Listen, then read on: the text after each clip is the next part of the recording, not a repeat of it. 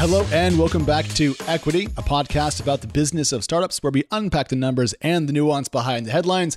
My name is Alex. I'm a reporter here at TechCrunch, and I am joined by the Friday crew. We have Natasha Mascarenhas. Natasha, hello. Welcome back to the East Coast. Oh my God, it is so good to be here. 10 degrees colder than San Francisco. Yes. Somehow.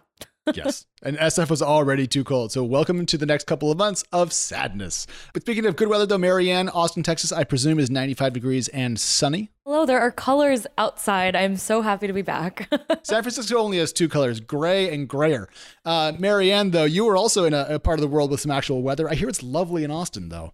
Yeah, it was like 80 something yesterday, and now we've dropped into the 60s, which, you know, compared to where you are, is still pretty good. Sorry, Alex. Marianne, I'm so happy to have you back. I like truly love you and was so sad when you were gone, but I'm so happy you're back.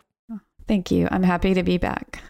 Yeah, it's nice to have the uh, the full team. Actually, Chris, one of our producers, abandoned us today, so we can't seem to get the full team together. But we have most of it, and that's good because there is so much to talk about. Kicking off with OpenSea possibly becoming a decacorn. Many thoughts about that. Um, we're going to talk about funding rounds from a perspective. We have Facily and Justt coming up, but really we're going to talk about the pace at which some companies are raising successive rounds. It's kind of being jumped together, if you will. And then we have Lambda School's rebrand. Natasha's going to explain that doesn't why there's actually a bullish take, I think. And then Casper's going private. What does that mean for D2C companies? And we'll wrap up with a conversation on what it actually means to be a founder. But first, OpenSea, Marianne, in the intervening time since we've seen you, have you become a, a bull on NFTs? No, I'm still pretty skeptical. While they are cool, they're hot right now. Um, I have my doubts about where NFTs will be in about a year or two. I was kind of shocked to see this OpenSea news, to be honest with you. I mean, $10 billion is insane. It's a lot of money. I mean, I, I really do think, and I was actually posting on Twitter about this right before we hit record, but like to me, 10 billion is the new 1 billion in terms of startups reaching the upper echelon or the upper this it's the standout companies now with Grammarly hitting 10 billion and so forth. This is the kind of company we start wondering if it's going to be going public soon, right? Like this is when the rumors begin.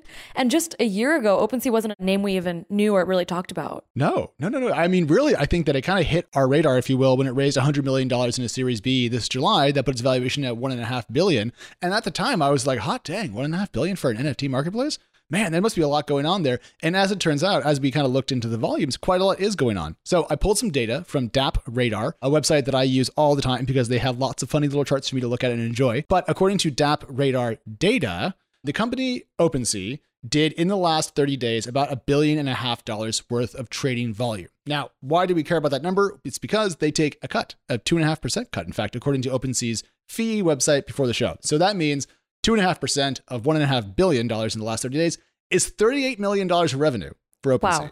in a month. So suddenly the $10 billion valuation, it's, it's high, but it's not entirely based on fantasy and rainbows, you know? Yeah. I mean, and I also read that in August that volumes on the marketplace were top $3 billion, which would be like 76 million for that month.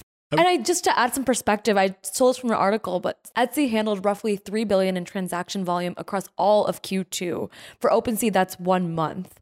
That's obviously very different kinds of products are being sold there, but I think that just was a big moment where I put it into perspective how big of a deal and how much money is happening. So I want to point out that the information broke this. Our dear friend Kate Clark got the scoop, and she was a former co-host of the show. So um, shout out to Kate as always for her great work.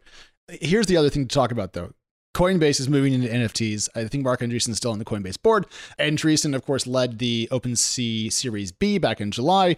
Uh, what's stopping Coinbase from just launching its NFT products, setting the fees to zero, and undercutting the hell out of OpenSea, and therefore essentially tanking its other investment? I mean, like, the, surely there must be a price war coming in these marketplaces. Yeah, and I'm also wondering, is there any potential for like M and A here? I feel like there is probably a benefit to Coinbase being a partner to OpenSea versus trying to eat its lunch at this point, just because Coinbase has so much it needs to figure out about how to trade consistently on its platform and make sure it shows up for its users. To your point, both companies seem like they've reached a big enough stage that I don't know if they would, if one of them would buy the other one it just seems odd, as we've talked about in the past, with this investor in common, right? For them to be doing such similar things. I mean, yes, in the traditional venture mindset, but now that all these major VC funds are becoming essentially just kind of like asset managers, maybe it's maybe this is just gonna be the future because BlackRock owns stock in GM and Ford.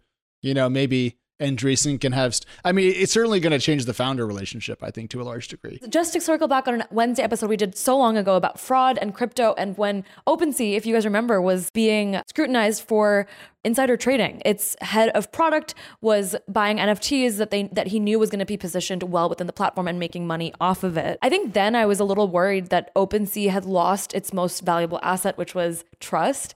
And now it's kind of clear that that didn't have as big of an impact as we thought it did. Not at all, it seems like. You know, I wonder if the broader crypto, and I, this is not a diss, to be clear. It's going to sound like a diss, but it's meant in good faith. But like, I wonder if the broader crypto world are just a little bit more okay with scuzzy behavior than the rest of us. Like if that had happened at Fidelity, I would want someone to literally be put on a pike. But in the crypto world, everyone was like, "Oh, that's not very good," and then they just went right back to trading the same assets on the same platforms. It just didn't seem to have an impact. The argument for like transparency is so innate to crypto. This wouldn't have happened if crypto wasn't as transparent as it is. So it's kind of like we might be more aware of fraud that's happening as a result, but we wouldn't have been as aware in a fidelity. That's kind of like an argument. I don't know if it's a good one. Natasha is going to be taking the uh, the the tech positive angle all day today, so get ready. Um, Very true. we, we actually we were supposed to spend one minute on OpenSea. Uh, we've stayed too long, so let's scoot on to our, our first major theme today, which is about funding rounds. And what we have seen in the last couple of quarters is a decrease in the time between rounds. Now, this has been going on for a long time, Marianne, but like it seems to have accelerated to the point in which we don't just see a company raising once in January and once in December. A company might raise in February, June, and October. And it's getting kind of bonkers, frankly. There's a Brazilian company called Facily that's raised four rounds over the past year. They have a really unique business model. They describe themselves as a social commerce marketplace. So they're trying to make it easier for lower income populations in Brazil, who are largely unbanked or underbanked, to purchase things online, uh, including produce and food. So they've developed this group buying model and like a gamified app. They'll deliver things to a, a, place so people don't have to have things shipped to them. They can just go pick it up. Seems to be doing very, very well. They've raised four rounds in the last year, totaling $366 million, and they just kept coming. So I was talking to this company from the Series A, and they were like, Yeah, we've got the Series A, but hold on, because I, I think we might be raising some more money. Okay, I'll wait. And then it was like, well, we're still raising. Um, okay, so anyway, long story short, they they kept raising so much money so close together. They didn't even announce all the raises till this most recent one, and now they're in talks. I hear to raise yet another round that would value them at over a billion dollars. Why don't we just go to a bank, kick the gate down, open the safe, and then just shove the whole company into the vault and close the door? Done. Acquisition. I mean, it's such a different sort of fundraising environment than the one where we used to be worried if founders were not going to be focusing on the product because they were so busy fundraising. It seems like this was kind of something that was just happening to them and they were reacting to the market versus them going out to the market and trying to pitch their startup. Like, was there even a pitch deck involved? I don't know. okay. So, the, the reason why these two companies fit together in our little group here isn't just because they raised very, very quickly. It's that they had another shared facet, another bit of shared DNA between them, which is incredibly quick revenue growth. And uh, obviously, you kind of presumed that was coming, but I want to tell you the scale of the growth that we're talking about. So, sales volume at Facily, the Sao Paulo based uh, e commerce gamification food group buying thing, um, saw its sales volume grow from, sorry, grow 43x from January through September. That's an insane amount of growth for a, a sub year period, and kind of goes to show why investors couldn't help themselves because if it's if it's doubling that quickly, you just keep writing checks. I think. And then in the case of Justt, by the way, Justt with two T's, so it's just. I think you have to say it with a little at the end there. They have seen their ARR rise 900% since September of 2020. And you always want to start up at the early stages to grow by, you know, roughly triple and then triple again and kind of double for a couple years. 900% is insane. And that's the kind of growth that does lead to potentially outlier results, which means investors want to buy in early, et cetera. So don't expect your company to pull off these unless you're doing something like that. But we're seeing fast growth get rewarded, Marianne, to a degree that I think is uh, is still novel. And there were others that that raised a couple of rounds in short times that we covered this week. Imprint, another fintech. Christine wrote about Hightouch that raised three rounds in 12 months. But to your point, absolutely, the kind of growth that these companies are seeing is nothing short of astronomical. Does it feel like this is a fintech specific phenomenon? This idea of like the windows between funding rounds getting shorter, Or like Alex, with with the startups that you start to see in your inbox or that are pitching you, does it feel across all the sectors? To me, it feels broader than fintech, but I think fintech is a good example because it's still a place where VCs are putting like what a third of all dollars in the last couple quarters, somewhere in there, a third to a quarter of all dollars are fintech dollars. And so to me, like you know, I'm not surprised that we're seeing this pop up maybe most frequently in fintech, but I wouldn't say it's so segregated to that one niche. I'm like really wondering like where the checks and balances will come to. Like I, I, don't even think it's necessarily that they need to stop raising so much more money, but where's all this alt capital that everyone's talking about? Where are those debt raises? I haven't seen any debt raises or bootstrapping announcements or anything like that recently. Yes. People realize that venture capital is expensive for certain types of companies in certain moments. Like, you know, so why why raise VC to grow your ARR? Fair enough. Right. But then VC got so cheap because other money flooded in. I wonder if that dampened the friction that was leading to people looking for other types of capital. This is just a hypothesis. I haven't run this by anybody, but just thinking out loud, it, why bother to do alt VC when VC is is you know eighty percent off? One follow up there is like when you say cheapen, it's like the incentives of, of VC aren't going anywhere. So what do you think is getting more accessible about it? Because I always had this idea that people weren't taking on VC not only because it was hard to access, but also it didn't make sense for their business. I think we're still, and we're going to talk about Casper in a little bit. So we'll talk about the the limits of VC and, and, kind of where money should and shouldn't go. But there's a lot of tech projects out there, and so I think there's going to be a lot of different approaches to this. But I mean, g- generally speaking, when you can sell shares at a higher price earlier, you limit dilution and you get more dollar for your equity. And so, you know, at, at some point, it probably just makes more sense to take on some dilution for an epic check versus taking on debt, which has, you know, covenants to it and other sorts of things that are a bit stiffer because debt is a more serious check than an equity investment from a VC, of which there's no recourse. You know, if, if you die, it's just gone. So that's my take. I, I, don't know, but we do need to move on to a company that has raised, I think, nine figures, Natasha, which is the artist formerly known as Lambda School, I guess. Lambda School woke me up yesterday with news that it is rebranding to Bloom Institute of Technology. According to a blog post from the CEO, Austin Allred, you know, they had raised 122 million in venture capital based off of Lambda School, and I would say we're the most, we're the name most synonymous with the tech coding bootcamp movement. I knew them before I knew EdTech, so the change. I mean, I'm curious what both of your first reactions were before we unpack it. The name change itself was shocking to me. Really? See, it wasn't that shocking to me because I feel like they've had so much negative publicity over the years that it reminded me of Facebook and its recent change to metaverse? Like so isn't that the name? I forgot. From it. yeah. meta, meta, meta. yeah. Meta just oh just meta yeah. whatever you get the point. Maybe they shook off the name lambda school because it was something associated with red and so they wanted to have a new one evermore. I'm trying to make a taylor swift album name joke here and it's not quite coming together. Oh my i was like i feel like I'm kind of following, but keep going. We need more Taylor Swift content on here. Marianne finished her sentence faster than I thought she was going to, and so I had to start talking before I had finished the joke in my brain. I have a kind of boring reason also for why it changed its name. You know, some sources have said that they recently settled a trademark lawsuit, and they haven't disclosed much about it, but that name change is one of the reasons. I mean, sorry, the lawsuit is one of the reasons there was the name change. Are they benefiting from it due to the negative press about it and the lawsuits against Lambda School as we know it, definitely. I think they also could, in some world, blame it on the lawsuit too. Okay, but let's dig into just past the name change because there's more going yeah, on here. There's yeah, yeah. a change to how education is financed, and also there's a change, I think, to the leadership recently, and that came before this. So, Natasha, walk us through what's happened recently. Yeah, so I have been feeling like Lambda School was due for a big announcement for a while because they had a restructuring in April and they laid off um, about 65 employees was when Austin really publicly admitted that it, they've been working for years to make incentive aligned education work, but it's been harder than they thought. So we knew something was going to happen. And now they're here with a new name, but also introducing an outcomes based loan. Putting it as simply as I can, it's trying to allow students to take a loan with $0 upfront. And then if they aren't able to get a job after a year of searching, they will get 110% of their tuition refunded kind of a snappy way to say we believe so much in our education and the outcomes of it that we'll even pay you above what you originally paid if you don't get a job. Now let's talk about the caveats though, because there's an odd series of stipulations about how you can prove that you tried to get a job and failed, not due to your own laziness, but because the market decided it didn't want you.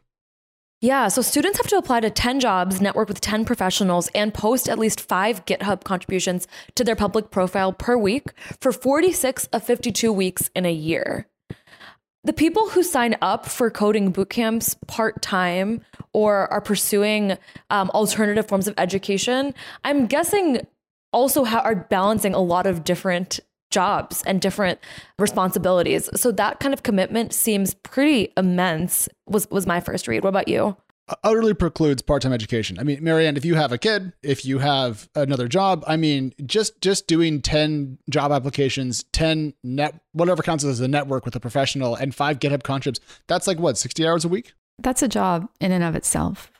Yeah, if, if not more than one, frankly. 100%. I think the only positive that I will say from this change is that Lambda School is finally admitting in between the lines that ISAs, which are income share agreements, you don't pay for your tuition, but then when you get a job, you pay a percent of your income back until the tuition is paid. They're admitting that that didn't work. It didn't work the way that they wanted it to. And a lot of students were burned because of it. So I'm hoping in some way that them changing the way that they're allowing financing is assigned to other startups that are pursuing ISAs to maybe rethink the way that they try and offer alternative forms of financing. You know, yes to all of that. I think it's. I, I'm disappointed ISAs didn't work because there is some version of reality in which they make a lot of sense, and and I like them. It just seems that whenever they kind of, whenever the rubber hits the road, it kind of like flops. It's like when you read Marx for the first time, you're like, oh shit, what if we just shared? And then you look back at a history of communist governments and you're like, oh, hard pass.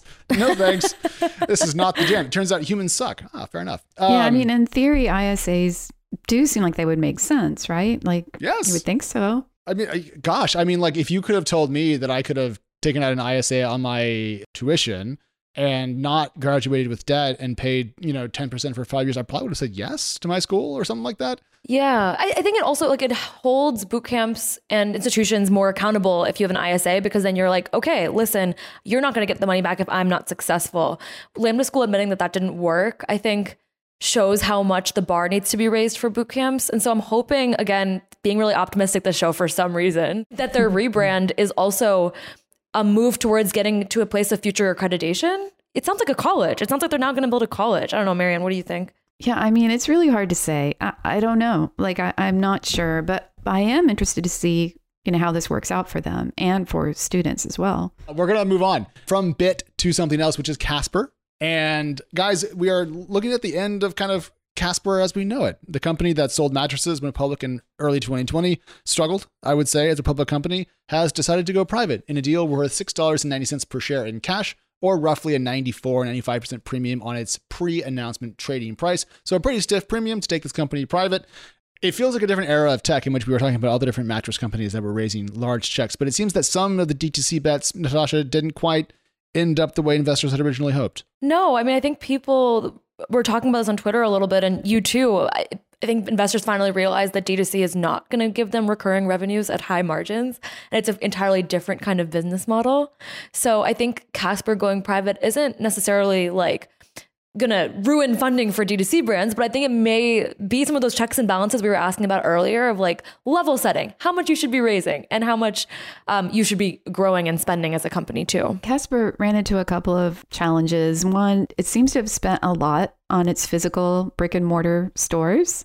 And I don't know how smart that was. And, and, unfortunately for them, they went public right before the pandemic. You know, here in Austin, we have a pretty high end shopping area called the Domain, and Casper has a huge location there. And every time I walk by it, I'm like, how can they afford to keep things like this and do well? And then now I'm hearing this news, and I'm like, oh, well, they're not doing well. D2C if it's like online only, it's different. But when you start factoring in expensive leases and real estate, that changes it up some. The, the thing is, normally we, we might say, hey, you know, a D2C company that's, that was well known, struggling in the public markets, going private, you know, probably bad news for D2C companies in general that have venture backing, and yet not really the case. We saw Allbirds go public, we saw Warby Parker go public recently, and today, maybe even actually as we record this, Sweetgreen has probably started to trade after pricing above its IPO range last night. So even though Casper seems to be the cautionary tale of the D2C world, companies that are in and around or near its business model are doing great. And so investors don't seem to be skittish about this. It doesn't seem to have had the effect we might have had because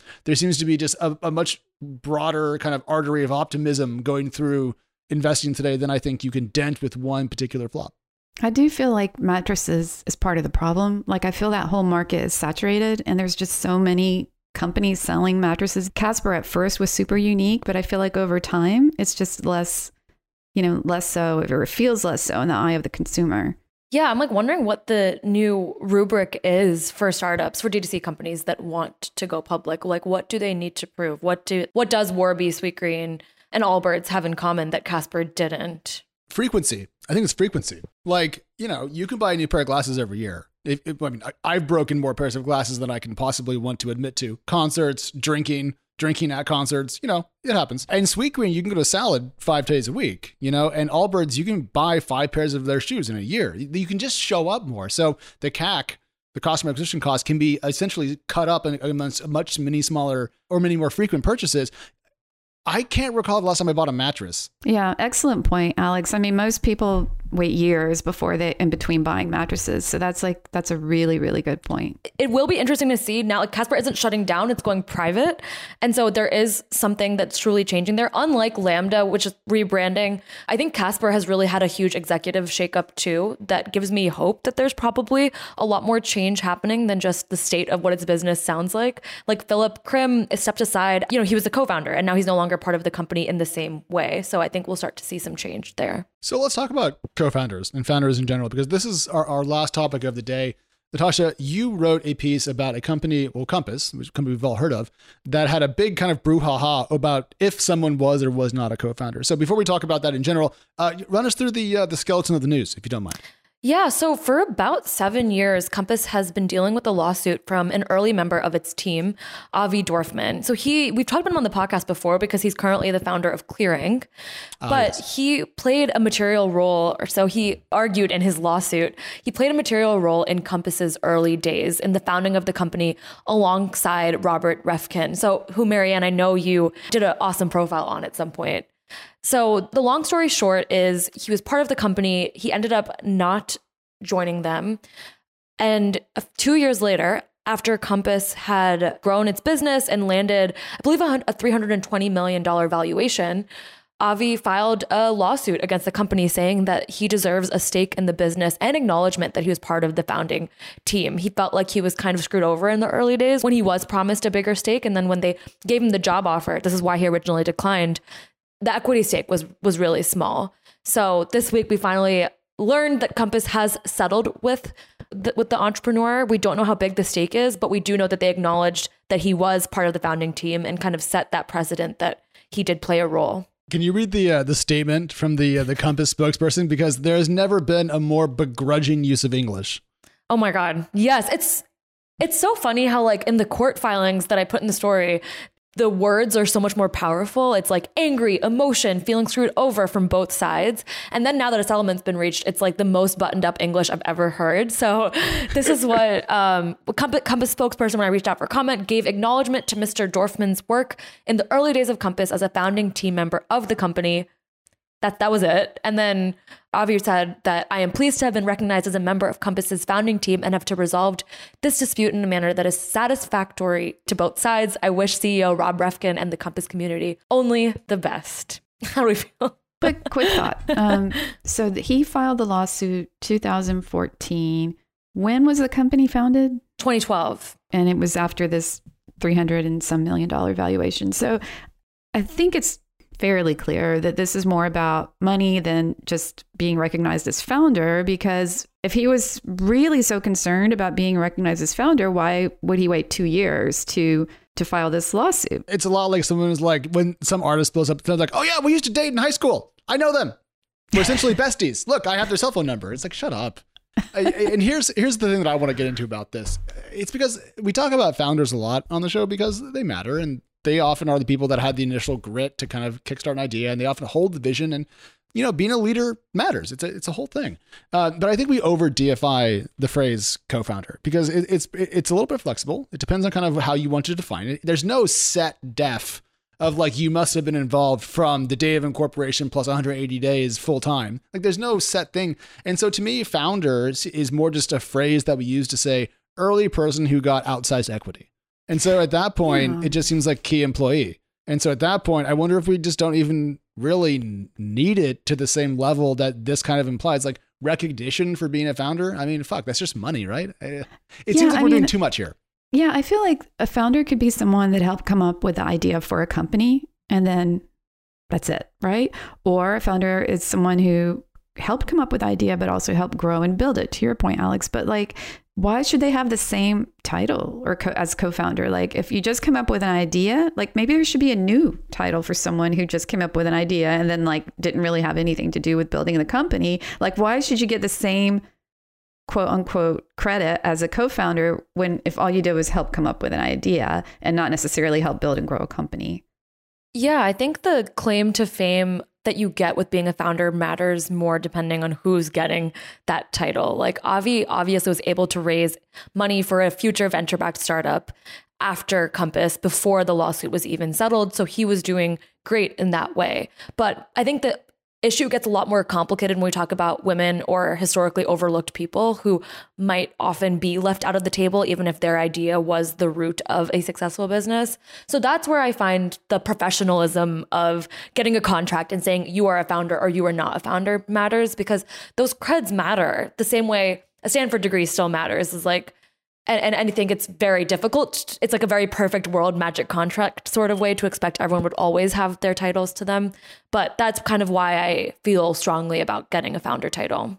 No, I, I think that's a great rejoinder to what I said. And I think I'm going to change my perspective based on that because I think it's a good point, Natasha. We shouldn't do away with the honorific just because it's occasionally misused, but maybe more to the point, we should be, be a little bit more careful about how we apply it. And then also make sure that people who earn it don't not get it. And if you want to learn more about how women have been overlooked uh, throughout history despite great uh, accomplishments, look up just like women who were on teams that got Nobel Prizes and the women were excluded, for example, just to pick the first thing that comes to mind. One of the first things I thought of when we read this article, and I think Chris brought it up too, is like, how is this not more spelled out? You know, in the beginning, like, was this not formalized in the early days? You know, was there not some kind of contract or paperwork or legal documents that that named who founded the company. So I think that also that brings up the point because there's sometimes startups just are they are formed based on a conversation in a coffee shop or or whatever. But at some point at some point you kind of have to formalize things. So one has to wonder like what happened here?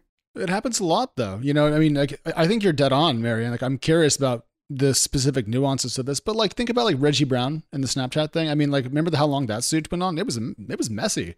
Um, and then of course there was the uh, the the brothers Winklevi and uh, Mark Zuckerberg and all, all of that. And there's other examples. Those are the two that we just kind of jotted down in our notes because they came to mind first. But there's probably if there if there's a couple at the very top of the pyramid, there's probably a lot more at the smaller scale down down the pike. So it probably happens rather often, I guess. It's it's like a lesson to me writing the story and just like a reminder that building that co-founder relationship is so much harder than just like agreeing on a few things. Like you need to be very brutal with each other and very honest. I was talking to a founder who's part of yc and she was saying that you know, before she got into YC, she they actually got rejected from another accelerator because she didn't have a good answer to who was the CEO of her company, the two co-founders. Like they didn't have a good enough answer for what was the difference between both of them. And I feel like that like summed it up pretty well of like they want to kind of test you to know how good you are at saying what your role is within a company. That's insane. of, of, course, the woman was dinged for not knowing who's the CEO, whereas Jack gets to be the CEO of two public companies at the same time, and no one cares. Go off! It's insane. It's Maybe insane. she should That's grow a very large beard and then uh, talk very strangely, and then she'll get to have all the jobs she wants. Walk barefoot in San Francisco for one day, won't you? We're going to leave it there, but quickly before we go, next week is a holiday week in America. And that means that the equity crew is going to slow down, but we are not going to leave you bereft. We will have the normal Monday show early, early. We will have a Wednesday episode out that we're already compiling and it looks very, very good. And then we have a little treat for you over the actual Thanksgiving kind of break. So if you're not in the US and you're not celebrating get fat and take a nap day, well, we'll see you on the other side of that, but we will keep you entertained as best we can. And then, guys, after that, it's kind of December, which is the end of the year. So we're kind of getting into like prediction. Yeah, exactly. uh, if you don't know this tradition, every year on Equity in December, usually in the last week of the year, we put out an episode of predictions that are usually wrong by what February fifteenth, give or take, somewhere in there. Yeah, it takes about probably. six weeks for us to be proven wrong, uh, but it's good fun. So we, we're kind of getting into the the hopeful news slowdown. So if the show changes a little bit, that's what's up. But we will be back uh, to completely normal programming on the 1st of January, give or take. So don't worry if things seem a little bit different. We're just kind of in that part of the year. So, Marianne, Natasha, uh, I'm glad you guys are healthy. Marianne, great to have you back. Natasha, I'm glad your flight was good. And uh, Equity's back Monday. We'll see you then. Bye.